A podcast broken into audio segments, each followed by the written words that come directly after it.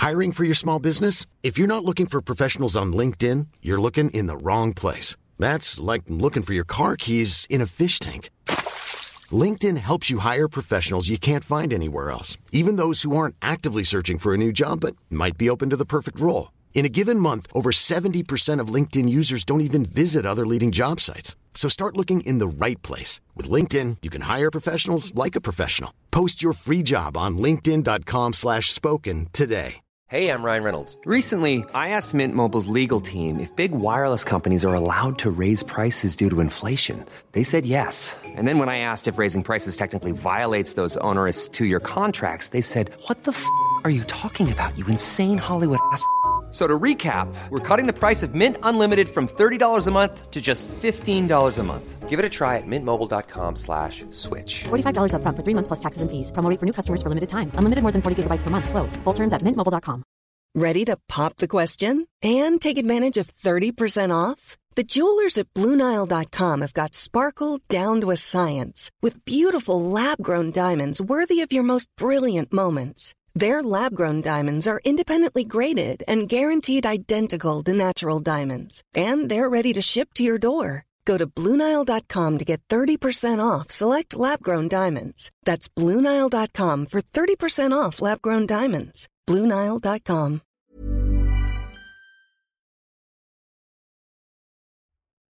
در مورد جنگ جهانی دوم و اتفاقاتی که منجر به جنگ شد و حوادثی که در طولش رخ داد بارها و بارها حرف زده شده در مورد زندگی هیتلر، حزب نازی، هولوکاست، حمله آلمان ها به شوروی و زمینگیر شدنشون، بمب های هسته‌ای که آمریکا رو سر مردم ژاپن انداخت، عملیات هایی که مسیر جنگ رو تغییر می‌دادند و خلاصه تمام حوادثی که در مجموع خسارت های بسیار سنگین مالی و جانی به جا گذاشت.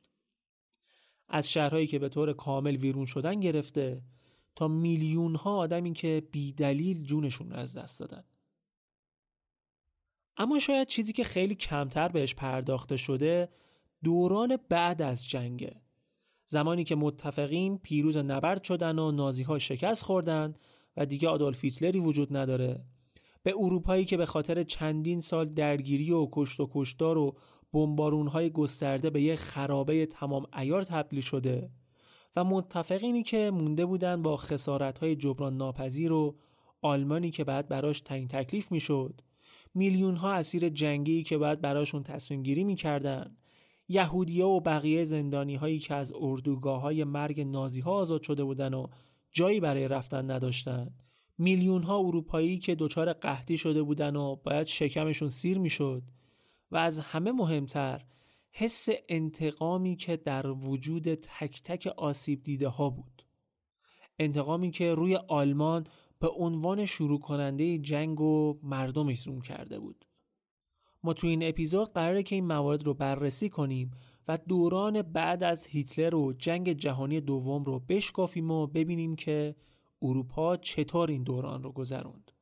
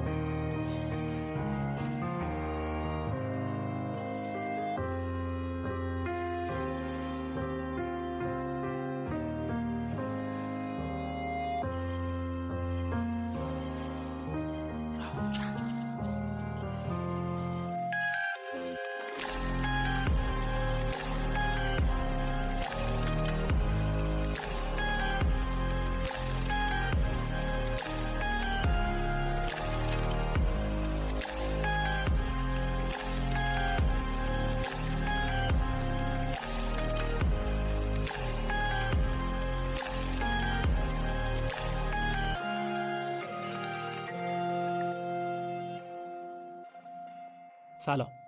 من ایمان نجادت هستم و این پنجه و چهارمین اپیزود رافکسته. در هر قسمت از رافکست شما یک داستان واقعی یا ماجرای یک اصری از تاریخ رو میشنوید تا در کنار هم از این داستانها یاد بگیریم. ما معتقدیم که گذشته چراغ راه آینده است و باید این چراغ رو روشن نگه داشت. اپیزود 54 روم پس از هیتلر.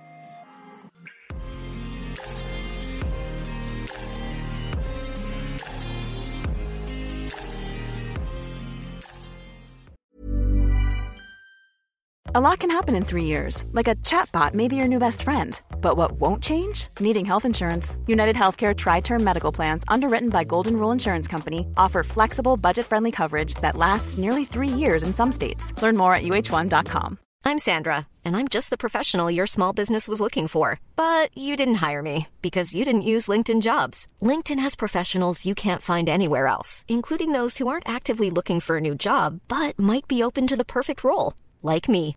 In a given month, over 70% of LinkedIn users don't visit other leading job sites. So if you're not looking on LinkedIn, you'll miss out on great candidates like Sandra. Start hiring professionals like a professional. Post your free job on linkedin.com/spoken today. خب حتما میدونید که با قدرت گرفتن حزب نازی در آلمان و در رأسش شخص هیتلر جاه طلبی ها و رویاهای افسانه‌ای که مد نظر رایش سوم بودم شروع شد. نژاد برتر بدون هیچ ناخالصی، یک اروپای یک دست و مقتدر زیر نظر آلمان و هیتلر و انتقام تحقیرهایی که بعد از جنگ جهانی اول از طرف اروپایی ها متحمل شده بودند چیزایی بود که تو ذهن نازی ها بود. جنگ با حمله آلمان به لهستان شروع شد و بعدش فرانسه و بریتانیا به آلمان اعلان جنگ دادن. وسط های سال 1940 فرانسه خیلی زودتر از اون چیزی که همه فکر می‌کردن شکست می‌خوره و اشغال میشه و عملا جنگ بین آلمان و بریتانیا ادامه پیدا می‌کنه. تا سال 1941 آلمان ها موفق میشن بخشای زیادی از اروپا رو تصرف کنند و با عملیات بارباروسا که عملیاتی از سمت آلمان ها علیه شوروی بود این کشور هم وارد جنگ بشه. بعدش هم در عملیات هاوایی امپراتوری ژاپن که اون زمان از نظر فرهنگی هیچ شباهتی به ژاپن امروزی نداشت به پایگاه دریایی آمریکا در پل هاربر حمله می‌کنه و اینجوری میشه که پای آمریکا به جنگ باز میشه. دلیلش هم این بود که آمریکایی از نظر ژاپن یک کشور متخاصم و یه رقیب جدی در اقیانوس آرام و جنوب شرق آسیا حساب می شدن و تنش بینشون همیشه زیاد بود. خلاصه اینجوری شد که شرق و غرب افتادن به جون هم آلمان و ایتالیا و ژاپن به عنوان نیروهای محور علیه شوروی و فرانسه و بریتانیا و آمریکا به عنوان مهرهای اصلی متفقین. سال 1944 سرزمین های تحت اشغال فرانسه با حمله های متفقین علیه آلمان آزاد میشه و با شکست هایی که نازی ها در جبهه شرقی متحمل میشن مسیر جنگ عوض میشه و در نهایت با حمله اتمی آمریکا به ژاپن و تسلیم این کشور و پیشروی نیروهای شوروی در خاک آلمان جنگ در دوم سپتامبر 1945 تموم میشه. قرار نیست تو این اپیزود به خود جنگ جهانی بپردازیم و قطعا در آینده مفصل در مورد صحبت می‌کنیم. ولی یه سری تاریخ خیلی مهم توی هفته های پایانی جنگ داریم که لازم حتما بدونیمشون. این تاریخ ها چه روزایی بودن؟ میگم براتون. 28 آوریل 1945 موسولینی رهبر فاشیست های ایتالیا که نخست وزیر این کشور و همپیمان هیتلر بود توسط جنبش مقاومت ایتالیا که علیه فاشیستا می جنگیدن اعدام میشه و نیروهای ایتالیایی تحت امرش هم روز بعد تسلیم میشن. سی آوریل دو روز بعد از اعدام موسولینی بعد از اینکه نیروهای شوروی وارد خاک آلمان میشن در برلین خیابون به خیابون و کوچه به کوچه پیشروی می‌کنند و آدولف هیتلر و اوابران همسرش تو پناهگاهشون زیر ساختمون صدارت آلمان خودکشی می‌کنن. اونم در شرایطی که نیروهای شوروی فقط چند تا ساختمون باشون فاصله داشتن. چهار می برلین تسلیم میشه و چهار روز بعد در 8 می آلمان نازی با امضای سندی که در ساعت 11 و 45 دقیقه شب تو ستاد ارتش سرخ شوروی در برلین امضا میشه بدون قید و شرط تسلیم میشه. اما با این وجود جنگ تو آسیا بین ژاپن و متفقین هنوز ادامه داشت. ششم و نهم اوت تو این دو روز برای اولین بار در تاریخ از بمب‌های اتمی استفاده میشه. برای اولین بار و آخرین بار البته. و بمب افکنهای آمریکایی دو تا بمب رو به ترتیب رو شهرهای هیروشیما و ناکاساکی میندازن و تقریبا باعث نابودی هر دو شهر و کشته شدن حداقل 220 هزار نفر میشن که فقط حدود 20 هزار نفرشون نظامی بودن تقریبا نصف کشته شده هم در دم از بین میرن و مابقیشون تا پایان سال 1945 به خاطر تشعشعات میمیرن. شیش روز بعد توی 15 اوت امپراتور ژاپن با انتشار یک پیام صوتی که به صدای جواهر معروفه اعلام کرد که بعد از شکستهایی که در جنگ داشتند و بمبارونی که اتفاق افتاده ژاپن پیشنهاد تسلیم بدون قید و شرط متفقین رو قبول می‌کنه. بعد از این پیام یه سری از فرماندهان ژاپنی که شدیداً تعصب ملی داشتن به کاخ امپراتوری حمله می‌کنن که نسخه های این اعلامیه صوتی رو از بین ببرن و جنگ رو ادامه بدن. ولی به هر حال یکی دو تا کپی ازش از کاخ خارج میشه و سه هفته بعد تقریبا در دوم سپتامبر با امضای توافقنامه روی عرشه ناو جنگی آمریکایی میزوری ژاپن به صورت رسمی تسلیم میشه و اینجا جنگ جهانی دوم رسما با پیروزی متفقین به پایان می‌رسه. حالا جنگ تموم شده و همه خوشحال و سرمست پیروزی. برای روزها تو شهرها و کشورهای مختلف اروپا مثل لندن، پاریس، آمستردام، کشورهای بلژیک، لهستان، روسیه همه جا جشن و بزن به رقص و پایکوبی بود. اما تازه بعدش که شورشون خوابید فهمیدن که جنگ چه بلایی سرشون آورده. چه ویرونی رو دستشون گذاشته. چه قحطی درست کرده. شاید اصلا بشه گفت جنگ هنوز تموم نشده بود. فقط دیگه خبری از اسلحه کشیدن نبود. جبهه جنگ بود که عوض شده. از الان به بعد باید برای زنده موندن برای زندگی می جنگیدن. این پرتلفات ترین جنگی بود که بشر به خودش دیده بود. روزها 27 میلیون کشته داده بودند. آلمان ها 6 میلیون نفر کشته داده بودند که 1.5 میلیونشون غیر نظامی بود. نزدیک 6 میلیون نفر در جریان هولوکاست از بین رفتند. در کل اروپا در مجموع 40 میلیون مرد و زن و بچه کشته شدند که این قاره را به یک قبرستون واقعی تبدیل کرده بود. شهرهای اروپا به معنای واقعی نابود شده بود. نه اینکه بخوام هیجان بدم ها یه سری شهرها به طور کامل پودر شدن. بمبارونا قشنگ چهره آخر زمانی به شهرهای اروپا داده بود. تو حملات نازی ها به شوروی هفتاد هزار شهر و روسته از بین رفت. بخش قابل توجهی از هلند به خاطر خرابکاری نازی ها تو صدها رفته بود زیر آب. ورشای لهستان یه مخروبه واقعی شد. 90 درصد شهر از بین رفته بود.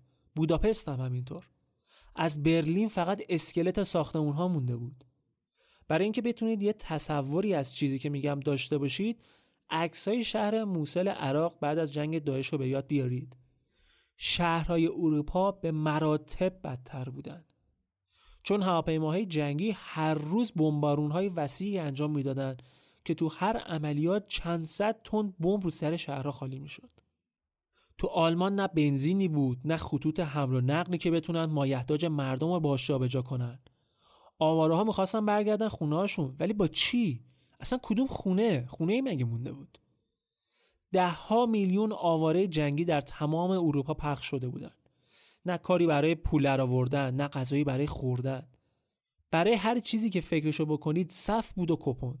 برای آب، لباس، شیر، نون انقدر از نظر آب شرب در مزیقه بودن که باید تو صفهای طولانی وای میستادن تا بتونن فقط یه سطل آب بگیرن. آبی که حتی اجازه نداشتن باهاش هموم کنن. بچه ها کارشون شده بود این که لای نخاله ها و آشخاله دنبال غذا بگردن. هر کاری هم که فکرشو بکنید می‌کردن. از دزدی گرفته تا تنفروشی تو فرانسه ای که چند ماه قبل از شکست آلمان آزاد شده بودم شرایط همینطوری بودا. فکر نکنید وضع اوضاع اونا بهتر بود. برای روزی 100 گرم گوش که نصفش هم استخون بود باید چند ساعت تو صف وای میستادن. تازه مثلا فرانسه یکی از کشورهای درست درمون اروپا بود. دستش به دهنش می‌رسید قبل جنگ. دیگه وای به حال لهستان و بلژیک و کشورهای کوچیکتر. فاتحان جنگ که متفقین باشن باید یه فکر اساسی برای این شرایط می‌کردن. به خصوص برای میلیون ها سرباز آلمانی و ایتالیایی که اسیر گرفته بودند و از همه مهمتر برای آلمان برای آلمان شکست خورده باید زودتر تعیین تکلیف می‌شد. هفته های اول آلمان به طور کامل دست روسا بود چون اونا زودتر وارد کشور شده بودند. سعی می‌کردن یه بخشی از مایحتاج مردم رو در حدی که بتونن زنده بمونن فراهم کنن. اما پشت قضیه داشتن سهمشون از پیروزی رو هم برای جبران خسارتهاشون بر می داشتن. به دستور استالین ماشینالات و تجهیزات کارخونه های آلمانی رو بردن روسیه.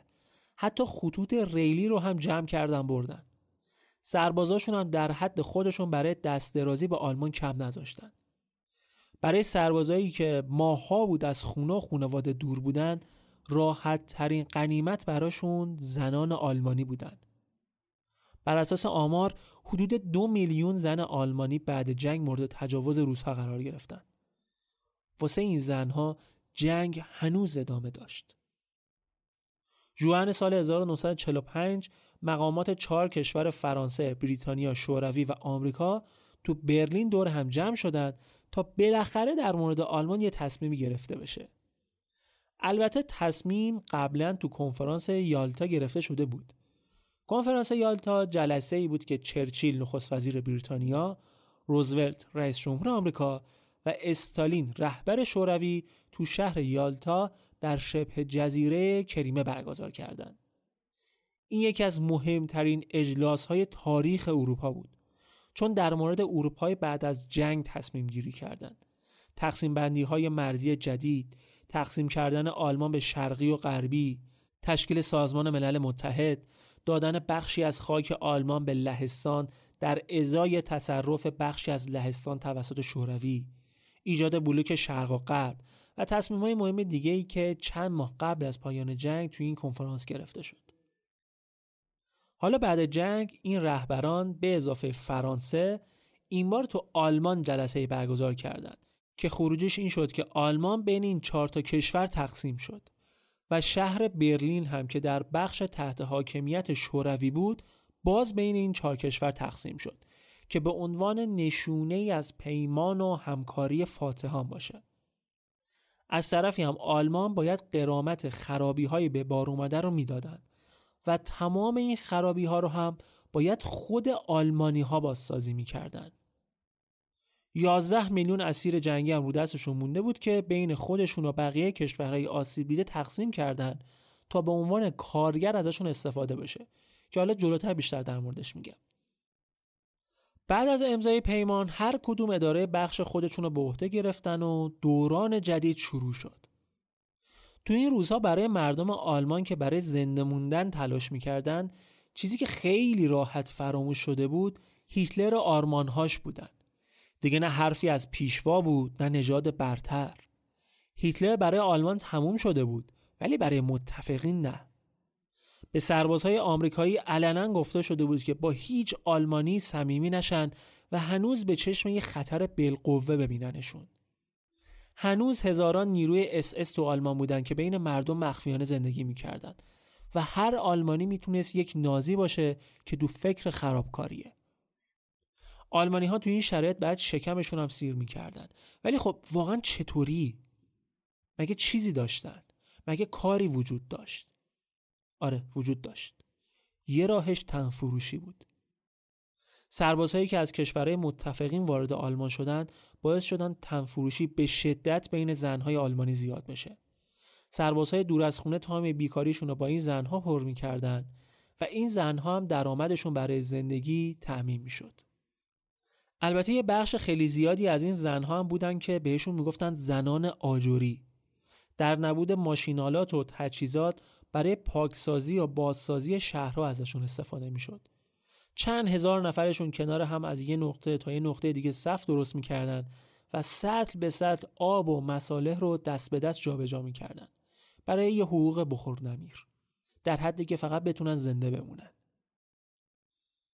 اما تا الان فقط گفتیم همش زنان آلمانی زنان آلمانی.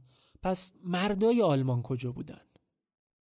یکی از مقامات بریتانیا تو آلمان توی یادداشت‌هاش نوشته که بعد از جنگ به شکل عجیبی هیچ مرد 17 تا 40 ساله تو شهر رو نمی‌دیدی. هر چی از زن و بچه و آدمای سال خورده است. حالا این مردا کجا بودن؟ اسیر متفقین. تا موقعی که هیتلر بود بعد اسلحه دست می گرفتن و می جنگیدن. حالا هم که بعد از هیتلر اسیر شده بودن. 11 میلیون اسیر جنگی گفتم که دست متفقین بود که بعد یه فکر اساسی براشون می‌شد چون نگه داشتنشون به شدت پرهزینه بود. اومدن چیکار کردن؟ بین کشورهای مختلف تقسیمشون کردن تا تو روند بازسازی خرابی ها ازشون استفاده بشه. در ازاش یه حقوق ناچیز بهشون می‌دادن که فقط بتونن یه غذایی برای خوردن داشته باشن که از گشنگی نمیرن. که البته باز بستگی داشت که کدوم کشور میفرستادنشون. 8 میلیون از این 11 میلیون اسیری که سرباز ایتالیایی هم خیلی بینشون بود بین کشورهای متفقین و متحدانشون تقسیم شد و 3 میلیونشون هم فرستادن شوروی. ازشون تو کارخونه ها زمین های کشاورزی ساخت و ساز و این چیزا استفاده می‌شد. اسیرایی که فرستاده شدن آمریکا به نسبت بقیه اسرا وضع بهتری داشتن. نه که شرایطشون خوب و راحت باشه ها. به نسبت بقیه بهتر بود. هم یه مقدار حقوق می‌گرفتن هم کمتر باهاشون بد رفتاری می‌شد. ولی بازم با این وجود 491 نفرشون تو آمریکا کشته شدن. حالا چه به خاطر شرایط بد کاری چه به خاطر بدرفتاری چه از گشنگی چه از روی عمد. دو نیم میلیون اسیر هم سهم انگلیس شد که حدود 1300 نفرشون تو این کشور مردن. اما تو فرانسه تو فرانسه این اسیرها بدترین شرایط رو بین کشورهای اروپایی داشتن. کینه فرانسوی ها از آلمان ها به خاطر جنگ و اشغال کشورشون به شدت زیاد بود و شدیداً با این اسرا بدرفتاری می‌کردن. جیره غذایشون انقدر کم بود که همیشه گشنگی میکشیدن. سختترین کارها و طولانی ترین ساعتهای کار رو داشتن. غذایی که بهشون می‌دادن از غذایی که به یهودی های اردوگاه های مرگ می‌دادن هم کمتر بود. دیویست هزار اسیر جنگی تو فرانسه از بین رفتن. دیویست هزار نفر. یکی از وحشتناکترین کارهایی که این اسرا انجام می‌دادند خونسا کردن مینهایی بود که زمان جنگ در تمام اروپا کاشته شده بود. این سربازا بعد این مینها رو خونسا می‌کردند و تازه بعدش کنار هم به صف می‌شدن و میفرستادنشون توی این میدونها که اگر احیانا مینی جا مونده باشه منفجر بشه. طی دو سال یک میلیون و دیویز هزار سرباز اسیر رو روی این مینها از بین بردن. یه کار دیگه ای هم که کردن این بود که یه سریشون رو بردن گروه های دست جمعی دوران جنگ رو نبش کردن. جسد رو از توشون آوردن بیرون. تا مثلا هم با جنایتی که کرده بودن روبرو بشن. همین که بتونن هویت ناپدید شده ها و کشته شده ها رو تا جای ممکن شناسایی کنن. کشتایی که از تمام نقاط اروپا ملیت های مختلف بینشون بود. اما نگم براتون از اسرایی که توی شوروی بودن. فکر کنم اسرای شوروی آرزشون این بود که برن فرانسه ولی توی این کشور نمونن. اونا اونجا فقط زندگی می‌کردن که نوبت مردنشون برسه. به شدت بهشون سخت می‌گرفتن. شدیدن بدرفتاری می‌شد باشون. تو سرمای زیر صفر روسیه لخت مادرزاد رو بدنشون آب میریختن بعد مینداختنشون بیرون تو هوای آزاد. تو اون سرمایه وحشتناک. گولاک های شوروی شده بود قتلگاه این اسرا. شوروی یه سری اسیر که خودش از قبل داشت و سه میلیون هم از اروپا فرستاده بودن براش. کاری با این اسرا کردن که تخمین می‌زنن حدود سه میلیون اسیر جنگی تو شوروی کشته شده باشن. سه میلیون نفر. که حتی اگه فقط یک سوم این عدد هم واقعیت داشته باشه بازم یه فاجعه تمام ایاره.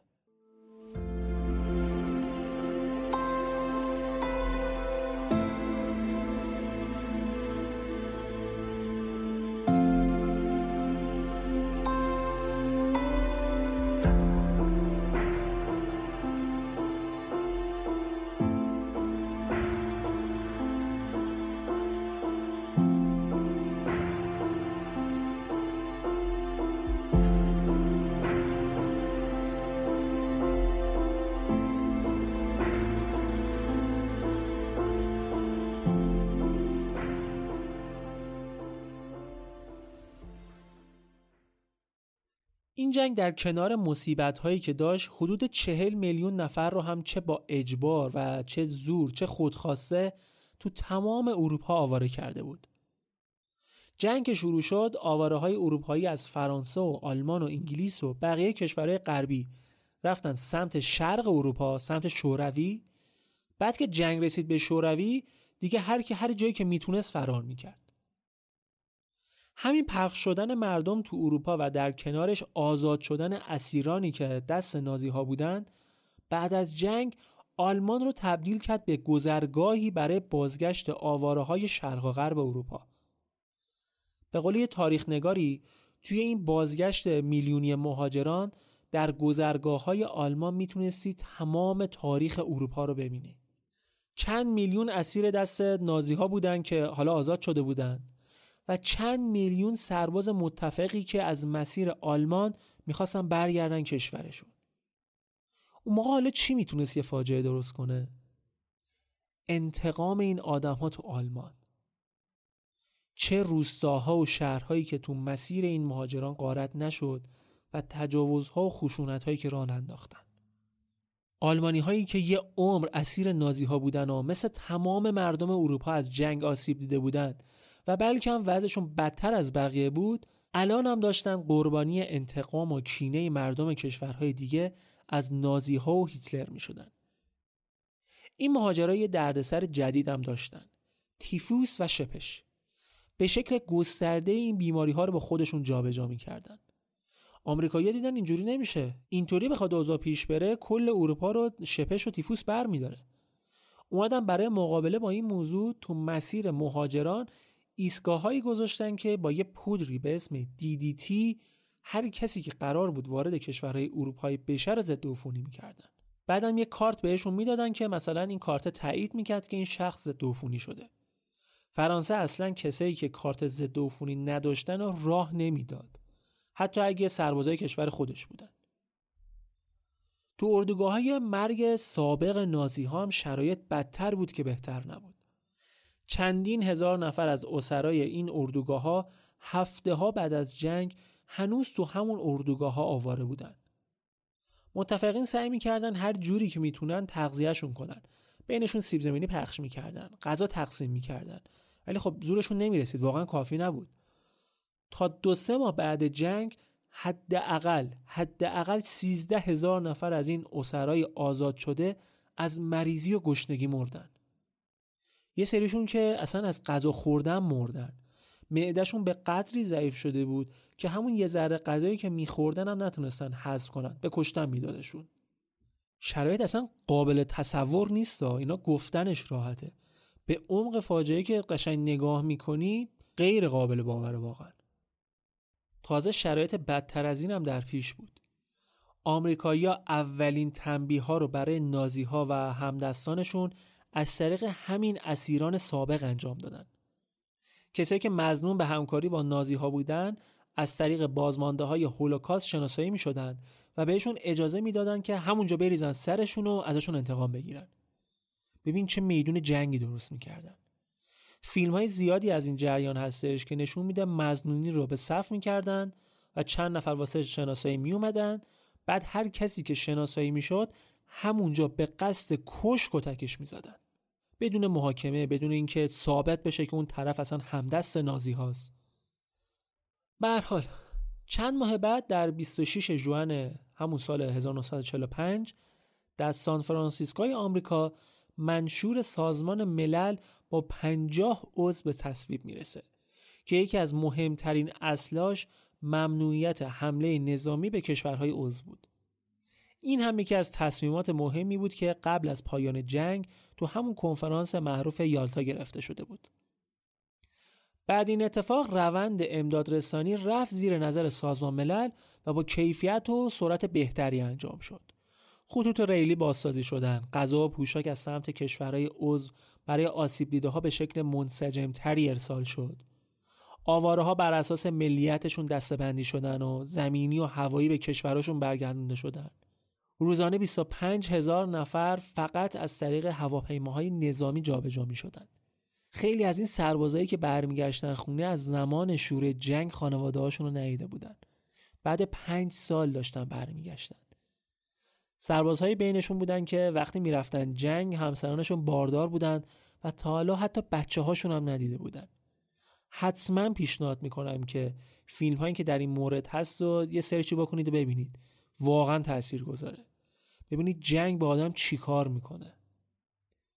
ولی یکی از بزرگترین بازمانده های این جنگ بازمانده های هولوکاست بودن که حتی وقتی برگشتن کشورشون هم باز غریبه بودن. تو کشور خودشون غریبه بودن تو خونه خودشون. تقریبا کسی رو نداشتن. اکثر افراد خانوادهشون کشته شده بودن. یهودیایی بودن که اونا هم از بین رفته بودن. برخلاف چیزی هم که خیلی ها فکر می‌کنن بعد جنگ کشدارها تموم نشد. هنوز تو شرق اروپا مسئله یهودی ها حل نشده مونده بود. درگیری های بین یهودی و غیر یهودی هنوز ادامه داشت. تو یه مورد تو یکی از شهرهای لهستان یه پسر بچه 8 ساله گم میشه. مردم محلی میان چیکار می‌کنن؟ قضیه رو ربط میدن به یهودیا حالا با دلیل و مدرک یا بدون دلیل و مدرک؟ تو درگیری که به وجود میاد چهل و دو تا یهودی کشته میشن و 80 نفر زخمی میشن. شما ببین وضعیت چجوری بوده. چقدر تنش هنوز بینشون زیاد بود. بعد این ماجرا مهاجرت یهودی از اروپای شرقی بیشتر میشه و اکثرا میرن سمت غرب اروپا. دولت های شرقی هم از خدا خواسته مخالفتی با این موضوع نداشتن. چون گفتم که یهودی ها رو هنوز به چشم دردسر می‌دیدن. خشونت ها همچنان شامل حال زنان آلمانی هم بود. هزاران زن آلمانی و غیر آلمانی به زن همدستی با نازی ها تا مدت ها تو کشورهای اروپایی تحقیر می شدن. موهای سرشون رو میتراشیدن تو خیابونا میگردوندنشون. بهشون تجاوز می‌شد. رو صورتشون صلیب شکسته میکشیدن. شبیه هیتلر گریمشون می‌کردن میآوردنشون تو خیابون نمایش های تحقیرآمیز انجام می‌دادن. تو همون شهر لهستان که ماجرای گم شدن اون پسر 8 ساله اتفاق افتاد پلیس اجازه داد که مردم دو تا زن رو به اتهام خیانت بیارن تو خیابون لینچشون کنن. اگر اپیزودهای وحشت در سنترال پارک یا محموله سیاه رو شنیده باشید می‌دونید که معنی لینچ کردن چی بوده. خیلی خلاصه بخوام بگم یعنی اینکه زندانی و بدون اینکه اتهامش ثابت شده باشه می آوردن بیرون تو خیابون و مردم عادی اعدامش می‌کردن. حالا با سنگسار با کتک با هر چیزی که بود. اینجوری بود وضع اروپا. دادگاههایی تو تمام اروپا از فرانسه گرفته تا نروژ و بلژیک و دانمارک تشکیل می‌شد که مزنونی رو به جرم همکاری با نازی ها محاکمه و بلا فاصله اعدام می‌کردن دسته دسته آدم اعدام می‌شدن یکی از مشهورترین دادگاه ها دادگاه نورنبرگ بود. دادگاهی که تو نوامبر سال 1945 دقیقا در همون جایی تشکیل شد که ده سال قبلش قوانین نجات پرستانه حکومت آلمان نازی اعلام شد. این دادگاه مهمترین دادگاهی بود که برای جنگ جهانی دوم تشکیل شد و رهبران عالی رتبه آلمان نازی که دست راست هیتلر در جنگ بودن تو اون محاکمه شدند که بینشون فرمانده نظامی بود، دیپلمات بود، کارمند دولت بود، منشی مخصوص هیتلر بود. کار قضاوت هم به عهده هشت قاضی بود از آمریکا فرانسه و بریتانیا و شوروی. هر کدوم دو تا نماینده داشتند. روند دادگاه هم همزمان به چهار زبون ترجمه می شد. کیفرخواست بر اساس نزدیک به 5 میلیون سند تنظیم شده بود و دادستان با قرائت کیفرخواستی که سند 200 صفحه‌ای بود متهمین را توی چهار اتهام مجرم خوند. اول شرکت در جنایت و توطئه برای تسخیر قدرت مطلق. دوم جنایت علیه صلح شامل زیر پا گذاشتن 34 معاهده بین المللی. به وجود آوردن چندین جنگ متجاوزانه و شروع جنگ جهانی دوم. سوم جنایت جنگی. کشتارهای دست جمعی شکنجه و به بردگی گرفتن میلیون ها نفر انسان. چهارم جنایت علیه بشریت. آزار و اذیت مخالفان سیاسی و نسل کشی قوم یهود. کیفرخواستی که تمام متهمان بجز منشی شخصی هیتلر تمامی اتهامات رو رد کردند. به عنوان سند ارائه شده به دادگاه در اولین اتهام فیلم های پروپاگاندای آلمان نازی به نمایش در اومد که نشون دهنده خواسته ها و ایده های افراطی نازی ها بود. فیلم هایی که تو اون هیتلر قدرت یکتا معرفی می‌شد و و شعارهایی مثل ما نژاد برتر هستیم و مرگ بر ضعیف و مرگ بر مریض و مرگ بر ناخالص و یهودی می‌دادند. خلاصه مرگ بر همه جز نازی ها و جرمن هایی که سر حال و قوی بودند. تو بررسی اتهام جنایت علیه صلح به مدت دو ماه نقشه های حمله و تسخیر کشورها ارائه شد. تجاوز به کشورهایی از جمله اتریش، دانمارک، چکسلواکی، لهستان، هلند، بلژیک، فرانسه و کلی کشور دیگه. دفاع متهمان این بود که این اتفاقها در جنگ افتاده و مسئولیت هیچ اقدامی بر عهده اونها نیست. این وسط گفتم فقط رودولف هس معاون و منشی هیتلر برخلاف توصیه وکلای مدافعش خودش رو گناهکار معرفی کرد.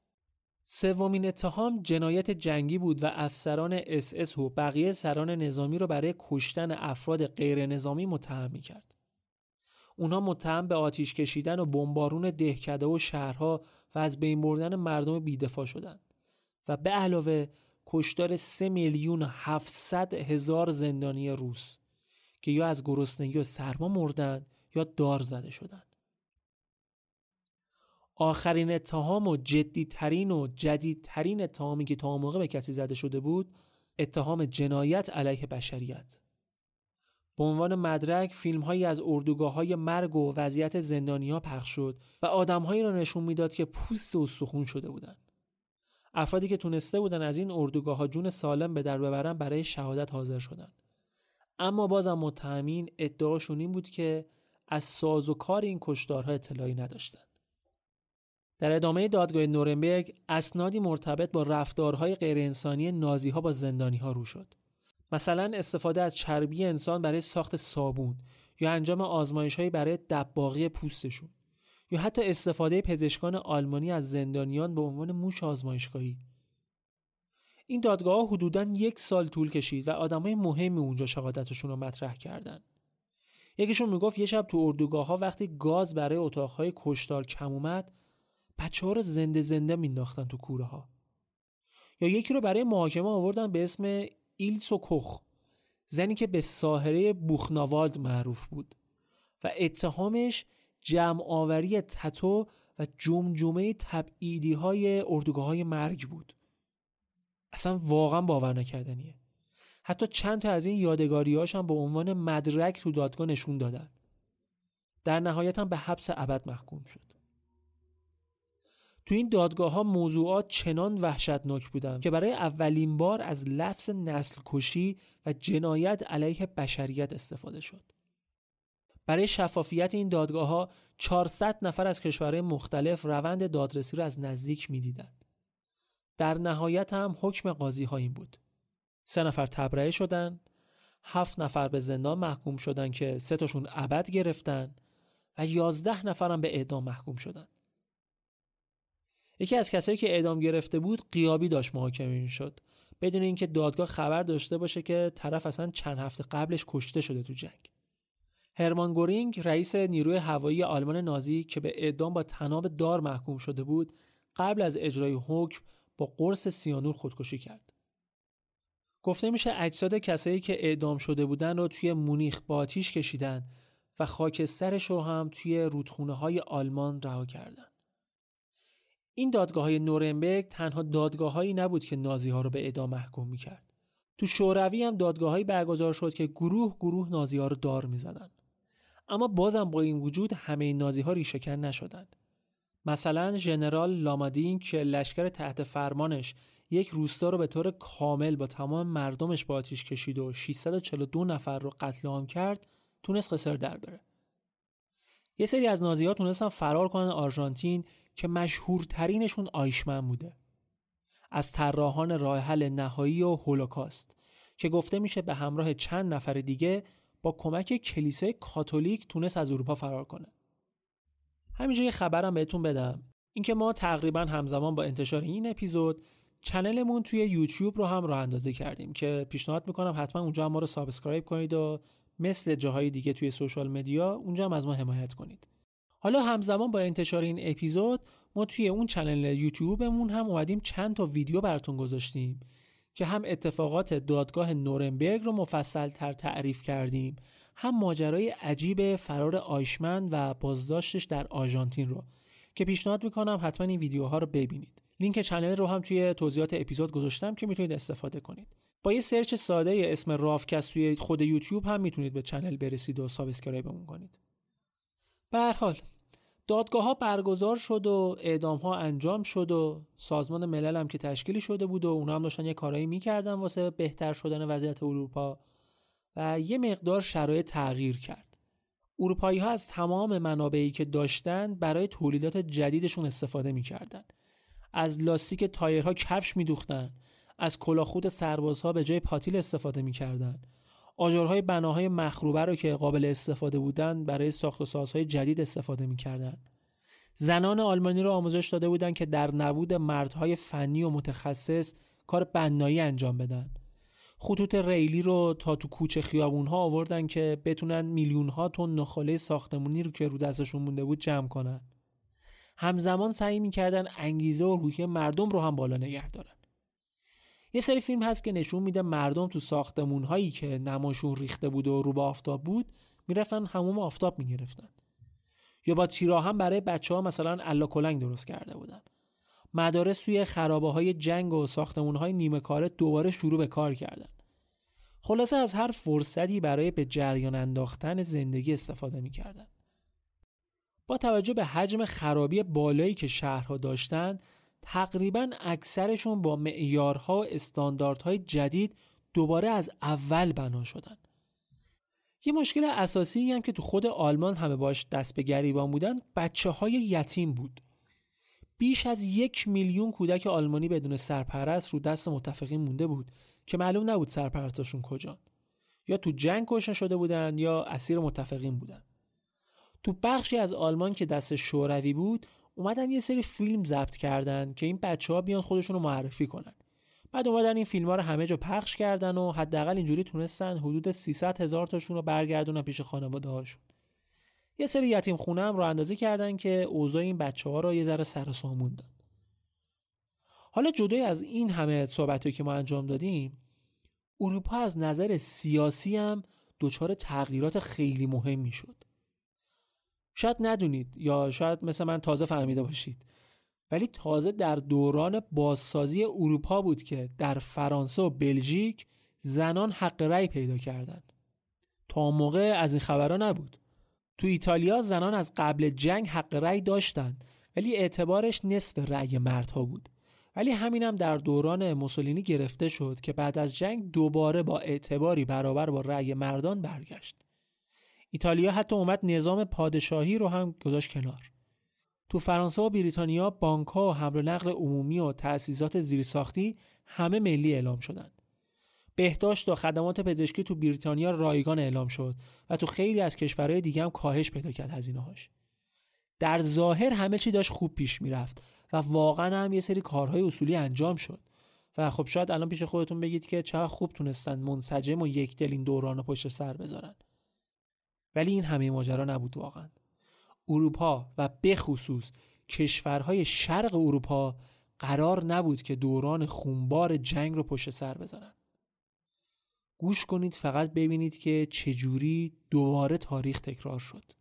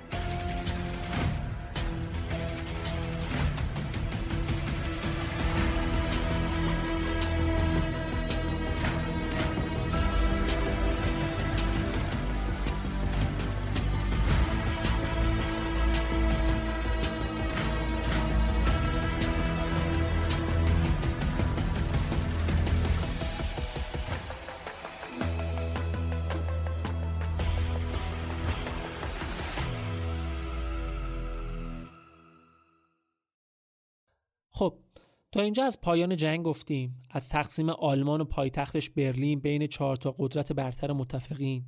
از 11 میلیون اسیر آلمانی و ایتالیایی که در اروپا تقسیم شدن و بلاهایی که تو فرانسه و شوروی سرشون اومد گفتیم. از زنان آلمانی صحبت کردیم. از تعرض سوء استفاده ها بیگاری کردنشون در نبود مردهای آلمانی. از سیل آواره هایی گفتیم که حالا قرار بود برگردن خونه هاشون خشونتی که به خاطر کینه از نازی ها تو مسیرشون در راه برگشت تو آلمان انجام می‌دادن. از مزنونین نازی گفتیم که محاکمه و اعدام های دست جمعی می شدن.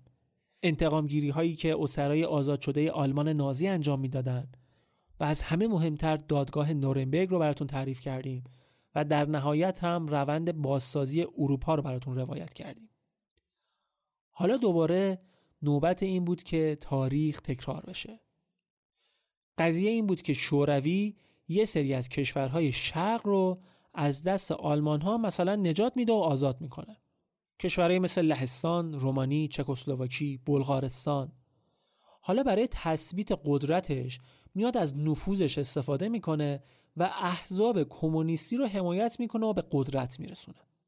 پستای مهم سیاسی و نظامی می‌رسه به کمونیستا و نظامهایی تشکیل میشن که همچین رابطه خوبی با دموکراسی مدل غرب ندارن. واسه این میگم دموکراسی مدل غرب چون دیکتاتور ترین حکومت ها هم ادعای اینو دارن که دارن دموکراسی رو اجرا می‌کنن. ولی دموکراسی مدل خودشونو دیگه نه دموکراسی واقعی. چرچیل تنها کسی بود که یک سال بعد جنگ اومد در مورد پرده آهنینی که توسط شوروی داشت رو اروپا کشیده می‌شد هشدار داده بود. ولی کسی جدیش نگرفت واقعا. تا بالاخره خیلی از کشورهای شرق اروپا تحت حمایت و نفوذ و به شکل غیر رسمی تحت حاکمیت شوروی در اومدن. کشورهایی که از نظرشون هنوز خطر نازی ها وجود داره و آلمان ها هنوز دشمن اونها به حساب میاد. همون ماجرایی که میگه دشمن فرضی درست کن ملت رو ازشون بترسون و حکومت کن.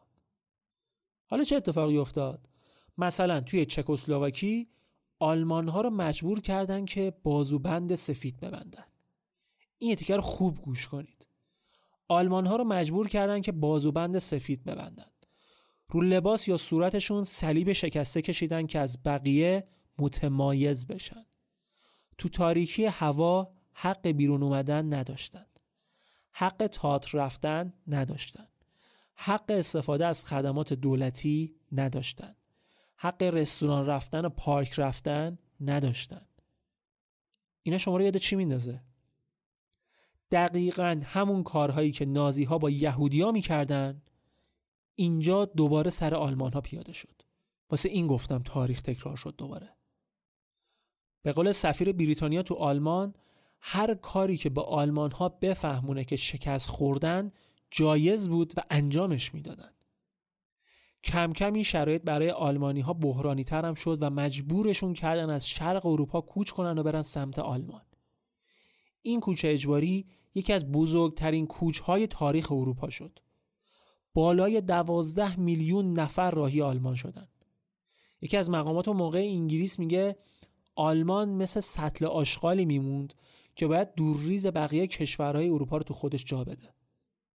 تو لهستان، رومانی، یوگسلاوی، چک، مجارستان بهترین فرصت برای تصفیه حساب با آلمان ها بود.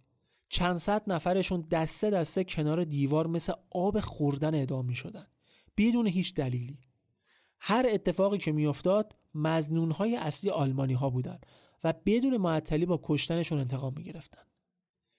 یکی دوتا از اردوگاه های لهستان که زمان جنگ یهودی ها رو اونجا میکشتن تبدیل شد به کشتارگاه آلمانی ها از اون طرف شوروی هم از فرصت استفاده کرد و طبق پیمان یالتا بخشای از لهستان رو زمینه خاک خودش کرد و در عوض حدود 200 کیلومتر از خاک آلمان رو که تحت کنترل خودش بود داد به لهستان این اتفاقات در شرایطی میافتاد که صدایی از متفقین در نمی اومد.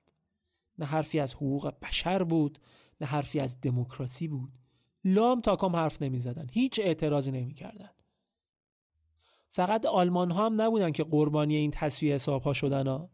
تو لهستان نظامی های ملیگرا اقلیت اوکراینی رو قلقم کردن اوکراینی ها هم همین کار با لهستانی های کشورشون کردن تو یونان طرفداران نظام کمونیستی یا سلطنتی کشور به یه جنگ داخلی کشوندن و پنجاه هزار نفر به کشتن دادن. تو یوگوسلاوی رژیم کروات هایی که با نازی ها همکاری کرده بودن و نیست و نابود کردن. حدود هفتاد هزار نفر را. اسرای آلمانی دو سال بعد جنگ هنوز داشتن تو کشورهای اروپایی بیگاری می‌کردن. اینا چیزاییه که خیلی کم در موردشون همیشه صحبت شده. خونهایی که بعد از جنگ در دنیای بدون هیتلر و نازی ها ریخته شد ولی به ندرت ازش حرف زده شد چون تاریخ رو فاتحان می نویسند. تا سال 1947 تقریبا اکثر آوارها به کشورشون برگشته بودن. مونده بود یهودی ها که اونا هم تعیین تکلیف بشن و قال قضیه کندشه. همون سال حدود 4500 نفرشون با کشتی رفتن سمت فلسطین. فلسطینی که تحت حاکمیت بریتانیا بود. اما به محض رسیدن ناوگان سلطنتی بریتانیا همشون رو بازداشت می‌کنه و اجازه ورود بهشون نمیده. دوباره سوار کشتی میکننشون و برشون میگردونن اروپا. کجا؟ آلمان. از اون تصمیمایی که آدم شاخ در میاره واقعا.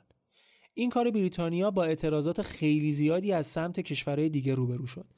در نهایت سازمان ملل اومد یه رأیگیری انجام داد و تصمیم گرفت که فلسطین رو به دو ناحیه عرب و یهودی تقسیم کنه. و بعدش یهودی ها دیگه اجازه پیدا کردن که به فلسطین مهاجرت کنن اروپا اینجوری تقریبا دیگه ماجرای یهودی ها رو حل کرد و پرونده را بست. توی اروپا هنوز یه سری مشکل حل نشده مونده بود. حالا با اینکه پرونده یهودی هم بسته شده بود ولی هنوز مشکلات حل نشده باقی بود. زمان جنگ اگه آلمان نازی بود که دشمن متفقین بود حالا شوروی بود که کم کم داشت به تهدید بزرگ تبدیل می‌شد. هری ترومن رئیس جمهور آمریکا یک سال بعد از سخنرانی چرچیل و هشدارش در مورد پرده آهنین شوروی سخنرانی می‌کنه و کمونیستا رو یه تهدید بزرگ می‌خونه. اما خطر اصلی رو نه شوروی بلکه فقر می‌دونه. اعتقاد داشت که اگر فقر در اروپا ادامه پیدا کنه زمینه نفوذ احزاب کمونیستی بیشتر فراهم میشه. واسه همین آمریکایی‌ها دو تا کار مهم کردن. اول اینکه به یونان برای جنگ با کمونیستای داخلی کمک نظامی و مالی کردن تا تونست جنگو ببره. بعد اومدن طرح مارشال رو اجرا کردن. طرح مارشال در واقع کمک های مالی و غیر مالی به اروپا برای رسیدن به ثبات اقتصادی و مقابله با گرسنگی و قحطی بود. تو خیلی از کشورهای اروپایی مثل فرانسه و ایتالیا نون هنوز جیرهبندی بود. هنوز اکثر مردم زیر خط فقر بودن. آمریکایی‌ها با ارسال مواد خوراکی و ماشینالات کشاورزی و مواد اولیه یه حول اساسی به اقتصاد به گل نشسته اروپا دادن. این کمک ها انقدر زیاد و کارساز بود که تولیدات کشاورزی به قبل از زمان جنگ رسید و خیلی از باغها و باخشای شخصی رفتن زیر کشت محصولات کشاورزی که غذای مردم تأمین بشه و تو مدت کوتاهی این تولیدات از قبل از جنگ هم بیشتر شد. حالا جواب شوروی و استالین به این کار چی بود؟ مسلما نمیشستن دست رو دست بذارن که جایگاهشون رو از دست بدن. استالین به تمام کشورهای تحت نفوذش دستور داد که پیشنهاد آمریکایی‌ها برای کمک رو رد کنند و به تمام احزاب کمونیست در غرب هم پیام فرستاد که بلافاصله وارد عمل بشن. یعنی چی؟ یعنی مثلا در فرانسه کمونیستا با تحریک کارگرانی که کار می‌کردند ولی به خاطر شرایط بد بعد از جنگ هنوز گرسنه بودن شورش را انداختند. شورش های گسترده ای که دولت چاره جز سرکوبشون نداشت. 80 هزار نیروی ذخیره ارتش فرا خونده شدند و با اجازه شلیک مستقیم برای سرکوب اعتراض ها وارد عمل شدند و بعد یه سری خونریزی جدید و چندین کشته شرایط دوباره عادی شد. کمونیستان نتونستن جلوی طرح مارشال رو بگیرن. آمریکایی حتی کمکاشون به آلمان رو هم افزایش دادن تا بتونن یک آلمان سرپا بسازن. این برای هر دو طرف خوب بود. هم مردم از گرسنگی در می اومدن هم یه آلمان منسجم و قوی می‌تونست جلوی نفوذ و پیشروی کمونیستا و شوروی رو بگیره. حالا استالین بعدش اومد با سرکوب احزاب دیگه در شوروی و کشورهای بلوغ شرق یه نظام تک حزبی درست کرد. در رومانی محافظه کاران قلقم کردن و تمام حکومت از مخالفان شوروی پاکسازی شد. در مجارستان نخست وزیر سعی کرد جلوی کمونیستا رو بگیره ولی نتیجه شد این که پسرش رو دزدیدن و با کلی باج و کنارگیری از قدرت تونست آزادش کنه. بعدش هم که پرنده شد آمریکا. تو بلغارستان یک کمونیست متعصب با عشق استالین به قدرت رسید و بلا فاصله رقیب سیاسی شد دستگیر اعدام کرد. تو لهستان رهبر حزب ملی علیه کمونیستا سخنرانی کرد ولی خیلی زود از ترس جونش با خونوادش به انگلیس پناهنده شد. ولی یه جا هنوز مقاومت نشون می‌داد. چکسلواکی. رئیس جمهورشون ادوارد بنش سعی می‌کرد رابطه دوستانش با شوروی رو حفظ کنه و در عین حالم نمی‌خواست زیر نفوذ اونها بشه بعد از شروع طرح مارشال و فشارهای استالین برای رد پیشنهاد آمریکایی ها اومد یه هیئت فرستاد مسکو که استالین رو قانع کنن که یکم کوتاه بیاد ولی کاری از پیش نبردن وزیر خارجهشون میگه مثل یه وزیر مقتدر رفتم مسکو و به عنوان آلت دست استالین برگشتم سال 1948 وزرای دموکرات چکسلواکی در اعتراض به فشارهای استالین همگی استعفا دادند. واکنش کمونیستا هم این بود که کارگران را برای شورش تحریک کردند.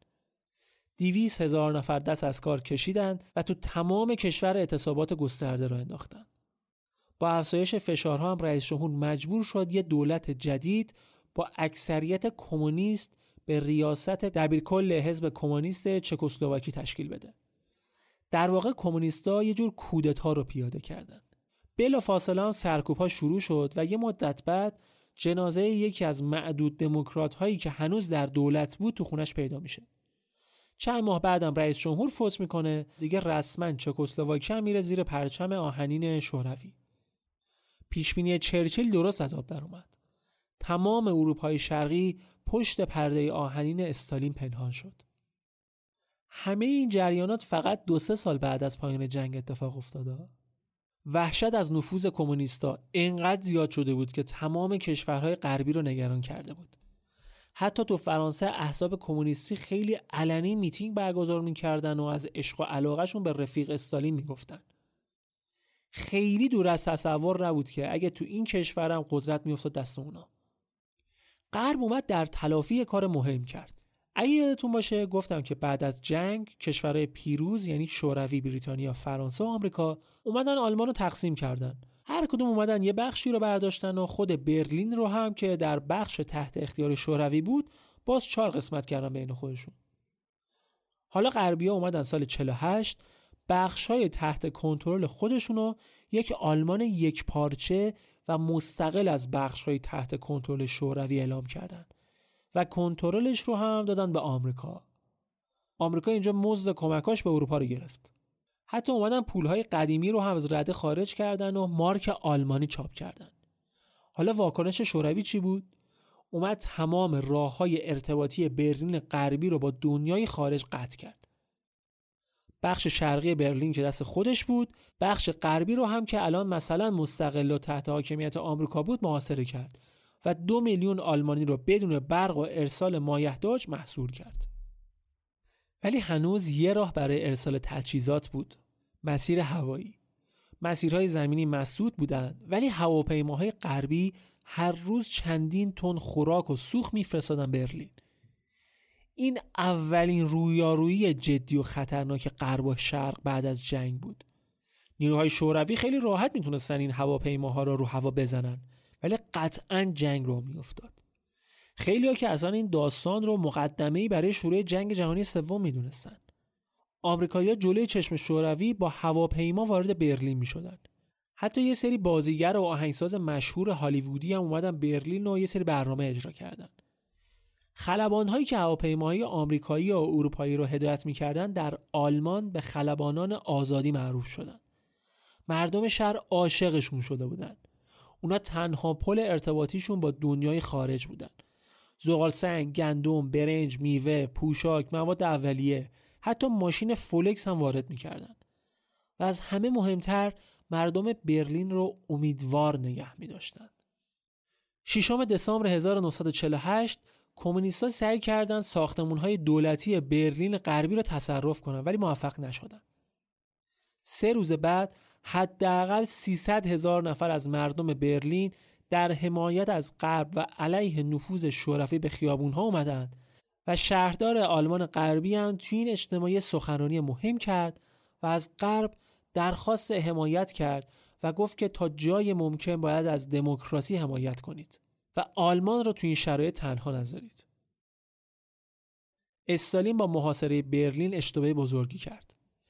این کارش باعث شد اروپایی علیهش متحد بشن و نفوذ آمریکا در اروپا و آلمان از قبل هم بیشتر بشه و بین مردم هم مثلا محبوب تر بشه و از همه مهمتر نتیجهش هم بشه پیمانی به اسم اتحاد مدافعین اتحادی که وظیفهش دفاع از کشورهای عضو این اتحاد علیه خطر شوروی بود 4 آوریل 1949 دوازده کشور به عضویت اتحاد مدافعین یا همون سازمان ناتو در اومدن و بخش بزرگی از اروپا به زیر پرچم حفاظتی آمریکای اتمی در اومد.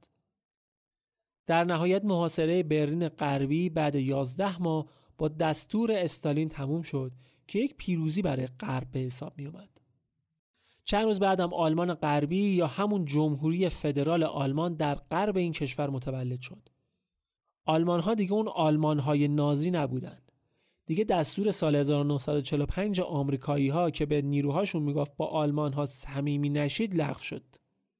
آلمان عملا جای شوروی رو بین متفقین گرفت. اشغالگران دیروز آلمان تبدیل شدن به حامیان و دوستان امروز. همون هواپیماهایی که سه سال قبلش بم میریخ رو سرشون حالا داشت سیرشون می‌کرد. ولی کرملین قرار نبود پا پس بکشه. سپتامبر سال 49 اولین آزمایش اتمی شوروی با موفقیت انجام شد و یک دنیا رو شوکه کرد. شوروی دیگه از قبل هم خطرناکتر بود و اصلا نمی‌شد باش شوخی کرد. این تازه اولش بود. یک ماه بعد جمهوری دموکراتیک آلمان در شرق این کشور خلق شد و با پلیس و مؤسسات سیاسی مستقل خودش رفت زیر پرچم آهنین شوروی. اون سال سالی بود که دنیا به دو قسمت تقسیم شد بلوک شرق و بلوک غرب نظام کمونیستی و نظام سرمایهداری و این شروعی برای سالها جنگ سرد بین قدرت‌های شرق و غرب بود اقداماتی که متفقین بعد از جنگ انجام دادن و بلاهایی که در فرانسه و شوروی سر اسرای جنگی و مردم آلمان اومد و رفتارشون با پناهجویان آلمانی و کشتاری که راه افتاد اگر بدتر از جنایات هیتلر و نازی ها نبوده باشه دست کمی هم نداشته و برخلاف تمام معاهده های بین بوده که خودشون مشخص کرده بودن. سال 1955 حتی ارتش آلمان غربی تشکیل میشه و همون سربازهایی که زمانی برای هیتلر می جنگیدن و توسط متفقین خل اصلاح شده بودن این سری برای مقابله با شوروی توسط همون متفقین مسلح شدند. تا قدرتی تشکیل بدن در مقابل آلمان شرقی که تحت نفوذ شوروی و کمونیستا بود بله سیاست این شکلیه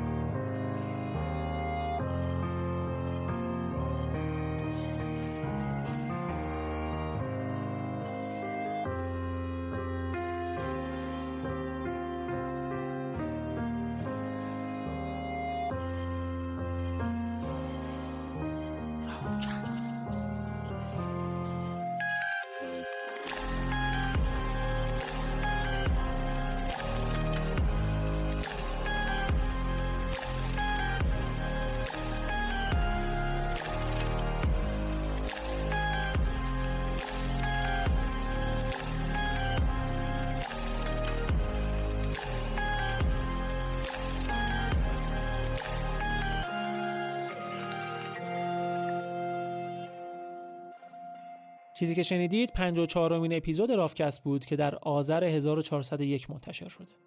رافکست رو در شبکه های اجتماعی دنبال کنید یوتیوب ما رو فراموش نکنید channel مون تازه راه افتاده و نیاز به حمایت شما داریم. حتما ما رو subscribe کنید. سایتمون هم در نظر داشته باشید rafcast.ir مطالب تکمیلی و کلی مطالب جدید دیگر رو اونجا منتشر می‌کنیم که می‌تونید ببینید و بخونید. اگر هم از شنیدن این اپیزود لذت بردید بزرگترین حمایتتون از ما اینه که رافکست و اپیزودهایی که دوست دارید و به بقیه هم معرفی کنید. هیچی بیشتر از این برای ما ارزش نداره. ممنون از شما ممنون از اسپانسر این اپیزود شریف تریپ و دمتون گرم که تا پایان با من همراه بودید.